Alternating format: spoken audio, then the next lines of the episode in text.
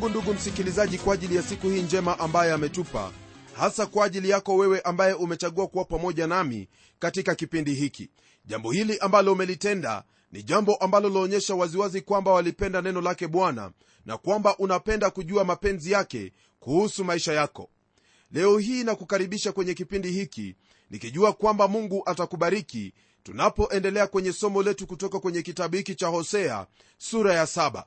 Ndugu msikilizaji sura hii ya saba hadi ile sura ya 12 yaonyesha kwamba israeli wangeliweza kusamehewa uovu wao na dhambi zao iwapo wao wangelimrudia mungu hasa kwa kutubu. Hii ni kwa kuwa pendo lake mungu kwao lilikuwepo bado na mungu alitaka sana waepuke hukumu yake kwa kutubu dhambi zao.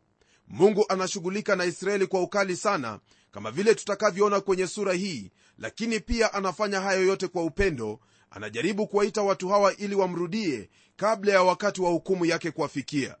Jambo ambalo hasa tutalizingatia kwenye sura hii ndugu msikilizaji ni kuhusu israeli jinsi ambavyo walikataa usaidizi wake bwana na wakageukia misri na ashuri ili kwamba waweze kupata usaidizi. Neno lake bwana latuambia hivi kwenye aya ya kwanza. Wakati nitakapo kumponya israeli ndipo yafunuliwa maovu ya efraimu na ubaya wa samaria maana wanatenda uongo na mwivi huvunja nyumba za watu na kundi la wanyang'anyi hushambulia nje. Tunaposoma kwenye maandiko haya ndugu msikilizaji waweza kufikiria kwamba hosea alikuwa akiandika kuhusu mambo ambayo yalikuwa yakitendeka leo hii katika miji yetu na katika nchi yetu kama vile ilivyo. Lakini jambo ambalo napenda ufahamu ni kwamba hosea alikuwa akinenea taifa hilo la israeli taifa ambalo lilikuwa limemwacha mungu na lilikuwa linakaribia hukumu yake maana lilikuwa limetenda dhambi. Neno la mungu ndugu msikilizaji latajia huo mji wa samaria ambao ndio ulikuwa mji mkuu wa huo utawala au ufalme wa kaskazini. Unapotazama mji huo siku hii ya leo au sehemu hiyo ambayo yaitwa samaria ni sehemu ambayo kwa hakika utaona unabii uliotimilika nam hukumu ya mungu ilikuwepo juu ya taifa hilo au juu ya mji huo mahali ambapo unapopatazama palikuwa ni mahali pazuri mno tena sehemu ambayo inapendeza. Kwa kuwa unaposimama kwenye milima ya samaria ungeliweza kuona ile bahari kuu ya mediterranean na upande wa mashariki kuna lile bonde la yordani na kaskazini ungeliweza kuona mlima wa harmoni na megido na kusini mwake kulikwepo na huo mji wa yerusalemu lakini leo hii kama vile nimesema hapo awali mungu alifanya mahali pale kuwa ukiwa hukumu ya mungu ilimwagika juu ya mji huo. Yale yaliyokuwa yakifanyika wakati wa hosea ni kwamba dhambi zilizokuwa zimefunikwa sasa zilikuwa wazi kabisa maana watu hawakuwa na aibu tena. Waliendelea kufanya dhambi zao hata hadharani. Watu hawa dhamiri yao haikuwa hukumu kwamba wanatenda mambo maovu. Bwana angeliwasamehe watu hawa iwapo wangeliacha dhambi zao na kumgeukia yeye. Lakini badala yake watu hao waliendelea kutenda dhambi ya uzinifu waliendelea katika ukahaba waliendelea kutenda hayo ambayo ni machukizo na maovu mbele zake mungu. Na kwa hili basi ndugu yangu wao waliendelea kukaa mbali au kusonga mbali sana na mungu huyo ambaye aliwaokoa na kuwafanya kuwa taifa. Kama vile unavyofahamu ni vibaya tu mtu anapotenda dhambi kwa siri lakini inakuwa ni vibaya zaidi wakati ambapo dhambi inaletwa hadharani. Ndugu msikilizaji watu hao walikuwa ni watu ambao walikuwa wamepotoka watu ambao hawakuwa na nidhamu tena hawakuwa na aibu wala haya ya kutenda hayo ambayo ni machukizo na uovu machoni pake mungu. Na kwa hili basi na kwa hili nina ujasiri wa kusema kwamba ujumbe ambao hosea alikuwa nao kwa ajili ya taifa lake huo ndio ujumbe ambao ninao kwa ajili ya taifa letu. Maana katika taifa letu mambo haya ambayo twayasoma hapa yani kutenda uongo na kuibia watu katika nyumba zao na makundi ya wanyang'anyi na watu wanaotenda uhasama kuwashambulia watu ni mambo ambayo ndugu yangu hauhitaji kuambiwa maana wayaona. Haya ni mambo ambayo pia yalikuwa yakitendeka katika siku za hosea na kwa sababu hiyo basi mungu hakuwa na lingine bali kuwahukumu watu. Elewa kwamba kama vile nilivyokuwa nimekuelezea kwenye kipindi kilichopita iwapo wewe utatenda jambo lolote lile hilo jambo licha ya kwamba litakuwa ni juu yako wewe jambo hilo pia litakuwa ni juu ya taifa hili. Lolote unalolifanya ndugu yangu iwe unatenda jambo ambalo ni nzuri au jambo ambalo ni mbaya matokeo ya hayo yote mawili ni matokeo ambayo yanakuhusu wewe pamoja na nchi kwa jumla. Kwa hivyo lile ambalo nitakusihi ni kwamba utende hilo ambalo ni jema lile ambalo lampendeza mungu maana pasipo kutenda hilo wewe unajiletea hukumu juu ya maisha yako na pia unaleta hukumu juu ya nchi yetu. Na njia ya wewe kutenda hilo ambalo ni jema ni kwa kumgeukia bwana na kufuata maadili ambayo yamo kwenye biblia. Maana pasipo kufuata maadili haya basi utaingia katika hali ya kutenda hayo ambayo ni ya uongo na kufanya ufisadi na kutenda hayo ambayo kwa hakika yatatuletea laana katika nchi yetu siamini kwamba wewe ungelitaka kulaaniwa na kwa sababu hiyo lile ambalo nakuhimiza ni kwamba tenda hayo ambayo ni sawa machoni pake mungu nawe utaleta baraka si juu yako tu bali juu ya taifa hili. Kisha tunapoendelea kwenye aya ya pili ndugu msikilizaji neno lake bwana laendelea kwa kutwambia hivi. Wala hawafikiri mioyoni mwao ya kwamba na ukumbuka uovu wao wote. Sasa matendo yao wenyewe yamewazunguka pande zote. Yako mbele za uso wangu kwa mujibu wa hili ambalo twalisoma hapa ndugu yangu neno hili la mungu latuonyesha waziwazi kwamba yale ambayo watu hao walikuwa wakiyatenda yalikuwa ni maovu ambayo yalikuwa yamefichika. Lakini neno la mungu lasema sasa kwamba watu hao hawakuwa wakificha tena matendo yao bali waliyaleta waziwazi jambo ambalo laonyesha kuwa tabia zao zilikuwa ni mbovu mno hali yao ya utu ilikuwa imekuwa ni mbaya maana dhambi zao zilikuwa sasa machoni pake mungu na ningelipenda ukumbuke kwamba mara mungu anaposema kwamba dhambi za watu zi machoni pake hiyo ina maana kwamba hukumu yake imekaribia. Je ndugu msikilizaji waonaje hali ya leo jinsi vile ilivyo? Hautakosa kuona kwamba kuna watu wanaodanganya kuna wahubiri ambao pia leo hii wanazungumza uongo wanasiasa nao vivyo hivyo viongozi wa tabaka mbalimbali hawazungumuzi kweli hata kidogo ni kwamba iwapo watazungumza kweli au kutenda hayo ambayo ni ya kweli watakatwa ulimi. Ndugu msikilizaji iwapo wewe u katika sehemu kama hiyo langu ni kukwambia kwamba hakuna siku yoyote ile ambapo uovu utakusaidia bali uovu utakuletea hukumu ya mungu juu ya maisha yako. Lako wewe hasa ni kusimama wima kabisa katika neno lake bwana na kutenda hayo ambayo ni mapenzi ya mungu maishani mwako. Ishi katika haki yake bwana usiwe kama vile neno la mungu linavyotwambia hapa kwamba watu hawa walitenda dhambi zao hata zikafika machoni pake mungu. Neno lake bwana ndugu msikilizaji laendelea kutwambia hivi kwenye aya ya tatu. Humfurahisha mfalme kwa uovu wao na wakuu wao kwa uongo wao. Jamani mambo yalikuwa ni mabaya kabisa. Mambo yalikuwa yamebadilika sana katika taifa hilo la israeli au ule ufalme wa kaskazini. Wale ambao walikuwa ni viongozi wao hawakuwashutumu watu au kukemea maovu ambayo walikuwa wakiyatenda bali waliwapigia makofi na kuendelea kuwahimiza katika matendo yao maovu. Katika siku zetu za leo ndugu msikilizaji huwa ni jambo ambalo ni la hatari sana iwapo uongozi wowote ule iwe ni katika masomo sayansi au katika siasa hata katika kanisa iwapo watajitolea katika kutenda mambo ambayo ni maovu na kuzungumza lugha ambayo ni mbaya lugha ambayo ni ya kukashifu au kukufuru basi kile ambacho chafanyika ni kwamba hukumu ya mungu inakuwa inanukia juu ya taifa kama hilo.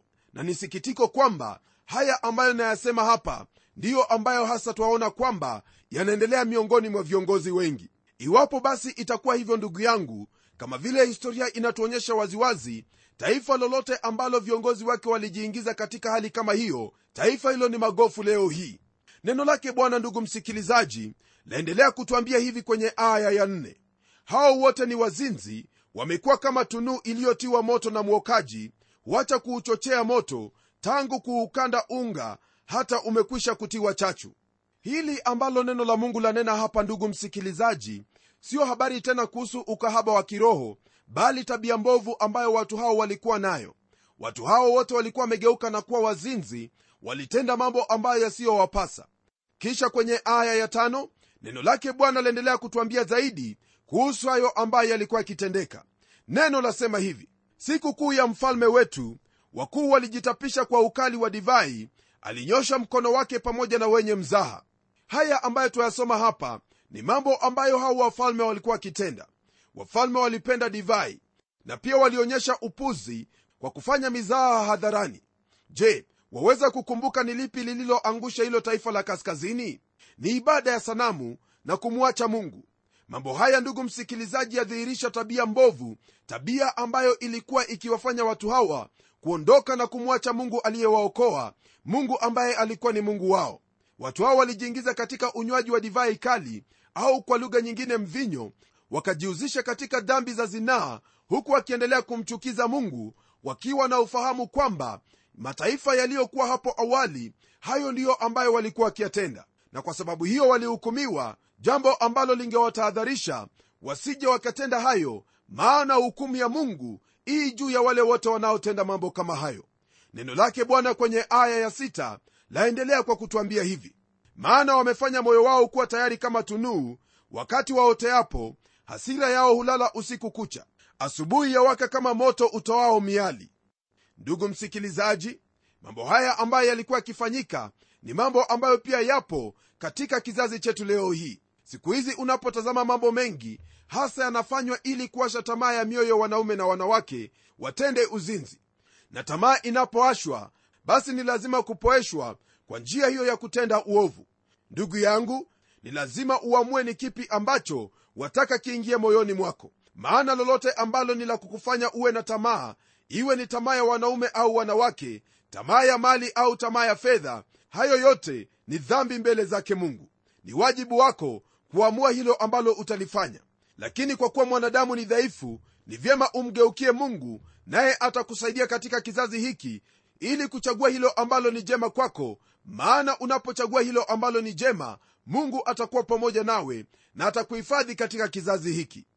Tunapoendelea ndugu yangu neno lake bwana latuambia hivi kwenye aya ya saba.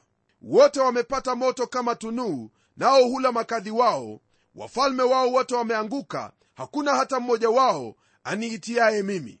Katika utawala huo wa israeli ndugu msikilizaji enzi hiyo haikuwa na mfalme hata mmoja ambaye alikuwa mzuri au aliyemcha mungu ukiangalia historia na uangalie orodha ya wafalme wa israeli na yuda utaona kwamba yuda walikuwa na wafalme wachache wazuri wafalme ambao walimtafuta mungu. Hasa kuna watano ambao waliongozwa na mungu ili kuweza kuwarejesha watu wa mungu kwa mungu wao kurejesha mioyo ya watu wa mungu kwa neno lake mungu.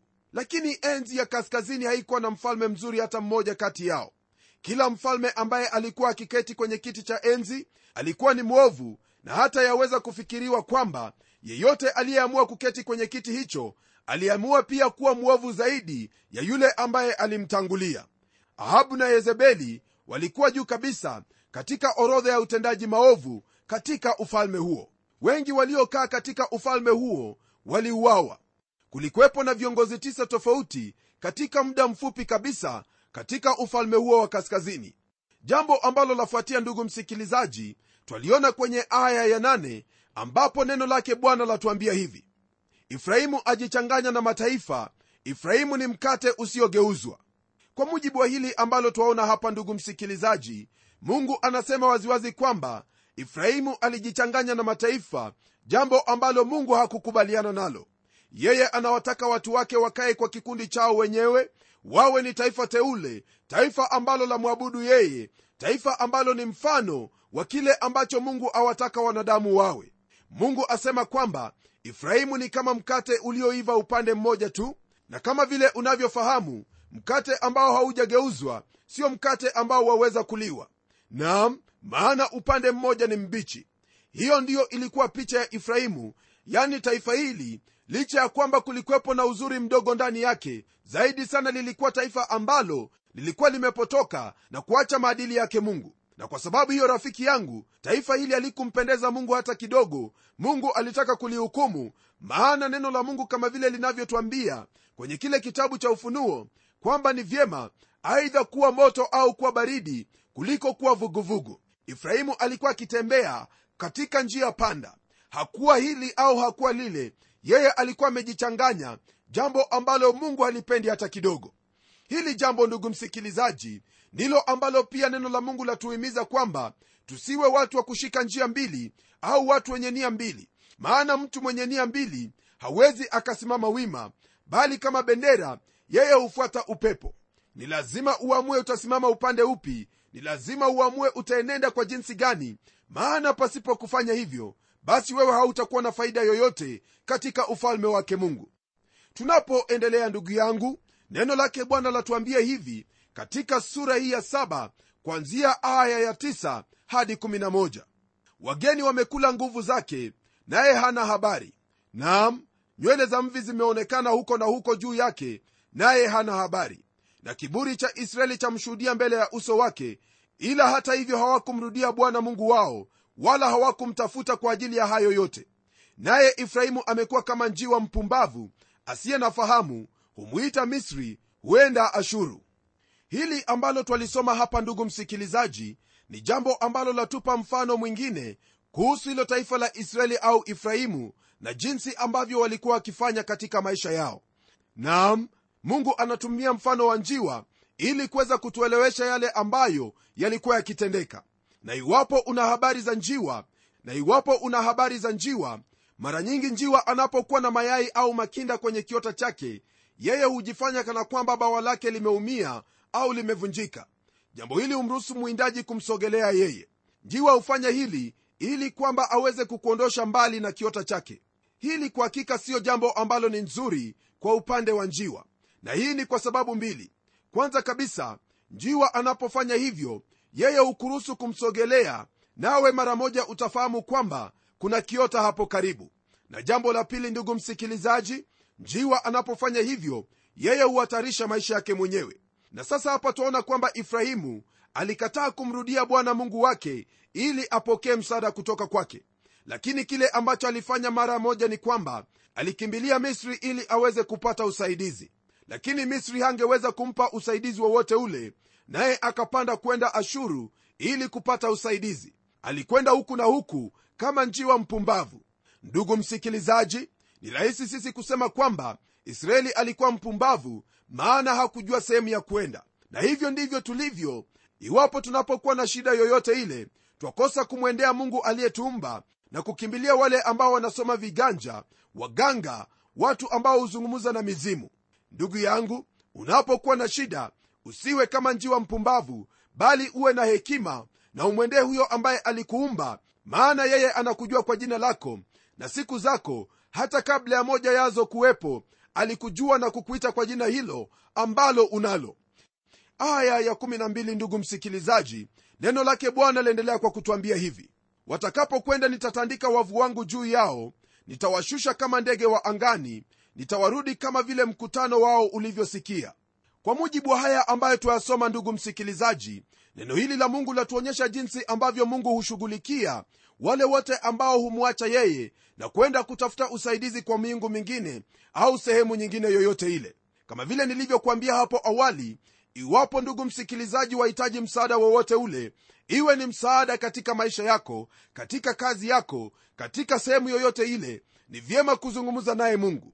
Maana mungu ndiye anayekufahamu ni mungu ndiye amekuweka sehemu hiyo ulipo basi lililopo ni wewe kumgeukia yeye na kumuuliza akusaidie maana unapogeukia miungu mingine unapogeuka kutafuta usaidizi sehemu nyingine hiyo ni kumpa mungu kisogo na mungu atakuhukumu kwa ajili ya hilo. Ndugu msikilizaji ifrahimu alitelemkia misri lakini hakupata msaada.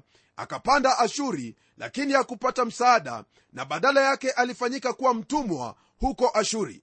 Unapogeukia mambo mengine na kumwacha mungu utafanyika kama vile ambavyo israeli ilivyofanyika wahitaji suluhisho kuhusu maisha yako nenda kwake mungu maana mungu ndiye aliyekuumba mungu ndiye anayekujua wewe mungu ndiye ambaye ana siku zako mikononi mwake. Mwendee mungu kwa jina la mwana wake yesu kristo nawe utapata faraja utapata suluhisho la maisha yako maana mungu ni mwenye fadhili ni mungu mwema ni mungu anayekujali. Maana kama vile neno la mungu linavyotwambia wale wote ambao hugeukia miungu mingine wao hupata hasara hupata majonzi. Ndugu yangu mikono yake mungu ii wazi kwako. Yeye yu tayari kukupokea na kukusaidia maana yeye ndiye muumba wako. Neno lake bwana laendelea kwa kutwambia hivi kwenye aya ya 13 ole wao kwa kuwa wamenikimbia uharibifu na uwapate. Kwa kuwa wameniasi ingawa ninataka kuwakomboa hata hivyo wamenena uongo juu yangu. Ndugu msikilizaji mungu alikuwa ameandaa ukombozi kwa ajili ya watu hawa lakini watu hawa waliendelea kukimbia na kutanga mbali naye. Nalo neno hili latuambia kwamba wao wamemkimbia kwa hivyo uharibifu utawapata na kwa sababu wamemuasi haiwezekani yeye kuwakomboa. Haya ndugu yangu ndiyo ambayo hasa huwapata wale wote ambao humwacha mungu na kutanga mbali naye. Usimwache mungu maana mungu anakupenda na anakujali sana. Haijalishi umetenda dhambi kiasi kipi maana sote tulizaliwa tukiwa wenye dhambi lakini neema yake mungu na imani katika yesu kristo inatufanya kuwa wenye haki machoni pake mungu haki ambayo haitokani na wanadamu au kutokana na utendaji wa matendo mema au sheria bali haki ambayo inatolewa bure kwa kila mmoja ambaye anamwamini yesu kristo. Haki hii ndugu msikilizaji ni yako wewe iwapo utaipokea. Neno laendelea kwa kutwambia hivi kwenye aya ya 14 wala hawakunililia kwa moyo lakini wanalalamika vitandani mwao hujikutanisha ili kupata nafaka na divai huniasi mimi. Aya hii ndugu msikilizaji yatuonyesha jinsi ambavyo watu hao walikuwa wakipata shida na taabu kwa ajili ya kumwasi mungu na kukosa kumlilia yeye. Watu wanapokosa kumlilia mungu basi lile ambalo lipo ni kwamba dhambi zao huwamaliza wao wenyewe kwa kuwa mshahara wa dhambi ni mauti. Lile ambalo lipo ndugu msikilizaji ni kwamba taifa hili lilikuwa limemwacha mungu kama vile ambavyo watu wengi leo hii wameishi kwa kumwasi mungu. Ijapokuwa wanaona mapigo yake mungu kwa njia moja au nyingine wao hawafikirii lolote lile bali wanaendelea kulalamika na kufanya yale ambayo hayastahili. Na kadri ya vile ambavyo wanaendelea kufanya hivyo basi hukumu ya mungu hukaa juu ya maisha yao na itaendelea kukaa juu yao hadi wakati huo ambapo watamlilia bwana na kumwomba msamaha na kwa kuwa bwana mungu ni mwingi wa rehema na neema yeye atawafadhili na atawasamehe dhambi zao na kuwakomboa maana yeye ndiye mkombozi wa israeli. Tunapomalizia sura hii ya saba neno lake bwana latuambia hivi kwenye aya ya 15 na 16 ingawa nimewafundisha na kuwatia nguvu mikono yao hata hivyo hukusudia udhalimu juu yangu. Wao hurudi lakini si kwake aliye juu wamekuwa kama upinde usiotumainika wakuu wao wataanguka kwa upanga kwa sababu ya jeuri ya ndimi zao. Jambo hili litakuwa kwao sababu ya kuchekwa katika nchi ya misri. Aya hizi mbili ndugu msikilizaji zamalizia sura hii ya saba kwa kutuambia jinsi ambavyo watu hao watakavyokuwa wakati ambapo watatelemka misri. Maana misri ndugu msikilizaji ni kama upinde huo usiotumainika hata kidogo. Yeye anaendelea kutwambia kwamba misri itawachekelea kwa jinsi ambavyo watakuwa wakiyafanya mambo yao. Ndugu msikilizaji kwa hakika sehemu hii ni sehemu ya hukumu sehemu ambayo yanena makali kuhusu taifa hilo la israeli. Na lile ambalo wafaa kufahamu ni kwamba haya ambayo yalitendeka kwa israeli siyo mambo ambayo hayawezi kutendeka kwa taifa lolote lile au kwa mtu awaye yote yule.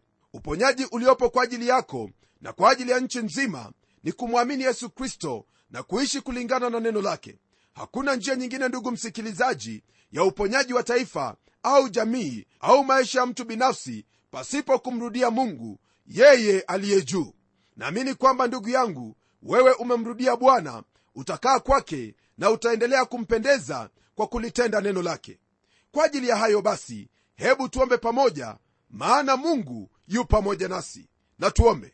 Baba mungu katika jina la mwanao yesu kristo na kushukuru kwa ajili ya muda huu ambao umetupa pamoja na ndugu yangu ili tuendelee kujifunza hayo ambayo ni mwafaka kwa ajili ya imani yetu hasa kuishi kwa utii na kukuamini wewe na kuendelea kuyatenda hayo ambayo ni ya mapenzi yako. Kwa sababu hiyo namwombea ndugu yangu msikilizaji kwamba utamjalia neema ili aweze kutenda haya ambayo ni mapenzi yako. Naomba haya nikijua kwamba ndiyo utakayoyatenda kwa kuwa nimeomba kwa imani katika jina la yesu kristo aliye bwana na mwokozi wetu. Amen. Kwa ajili ya haya ambayo tumejifunza ndugu msikilizaji naamini kwamba wewe utatafuta uso wake bwana utatafuta kutenda mapenzi yake mungu na zaidi ya yote katika yale yatakayokupata yawe ni mema au mabaya utamwangalia huyo ambaye ni mwokozi wako yesu kristo mwana wa mungu aliye hai. Hadi tutakapokutana tena kwenye kipindi kijacho na kutakia heri na baraka zake mwenyezi mungu mimi ni mchungaji wako jofre wanjala munialo na neno litaendelea